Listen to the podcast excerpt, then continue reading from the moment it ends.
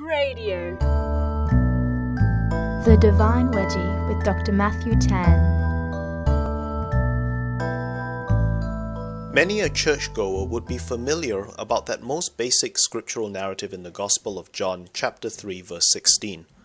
God loved the world so much that he gave us his only Son. In his Son, the whole universe obtains salvation and is redeemed. Some might quietly reply, maybe the world and the cosmos might be redeemed, but what about me? Where is the evidence of this redemption in my own individual existence? Or is this concern for redemption in the particularities of my own life a narcissistic concern for things that do not really matter in the greater scheme of things? In other words, will I only start to matter when my earthly existence ends? For many, the experience of trauma or bitter disappointment can come so frequently that they might justifiably wonder if the only personal thing they might expect from God is the cross. It is easy to think that in such circumstances, God's salvation and mercy is the special reserve of more universal and thus more important things like creation or humankind, and not any human or creature in particular. For too many Christians, when it comes to the operations of God, it almost seems a divine mandate that one's own life be regarded as something secondary to the seemingly greater good of all of creation, as if the particularities of one's own existence stands in the way of the universal impact of God's grace. But is the particular necessarily separate from and subordinate to the universal?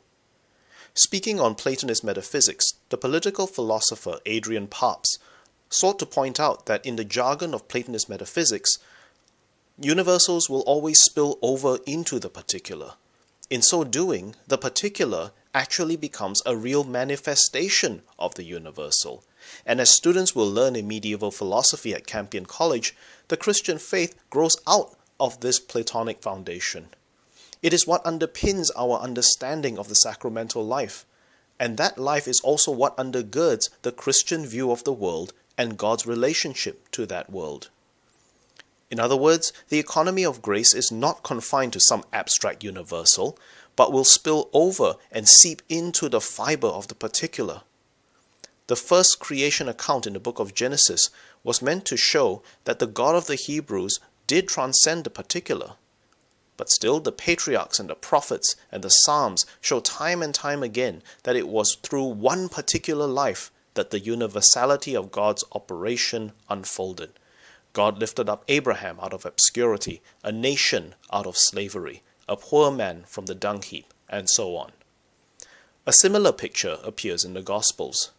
The seemingly abstract gloss of the phrase, God saving each and every one of us, cannot ignore the fact that the particulars of the words each and one is bound up in the meaning of the whole sentence. Jesus not only announced the schema of commandments called for by the new universal sovereign, the universal sovereign's version of salvation involved stooping down to pick mud to smear on the eyes of a blind man, lifting one girl out of death, healing one hemorrhage through the hem of his cloak.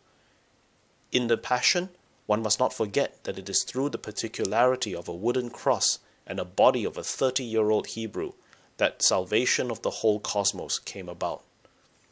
This logic of the universal unfolding in the particular continues in our sacramental life, especially in the Eucharist, when the universal Lord is fully manifest in a particular piece of bread, which is then consumed by a particular body, entering through the gates of an individual's mouth. This means that, in the operations of salvation, particulars do matter, and as such, we matter in particular. A God who has an account for every hair on your head will not leave the beneficiaries of this grace to something as abstract as a universal, since the universal unfolds itself in the particulars of our existence.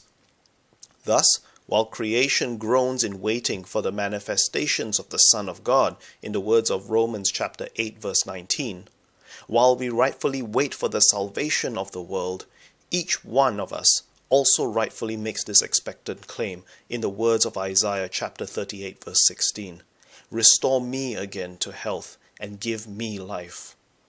The salvation of the universal cannot avoid the redemption of the particular. That was Doctor Matthew Tan with The Divine Wedgie.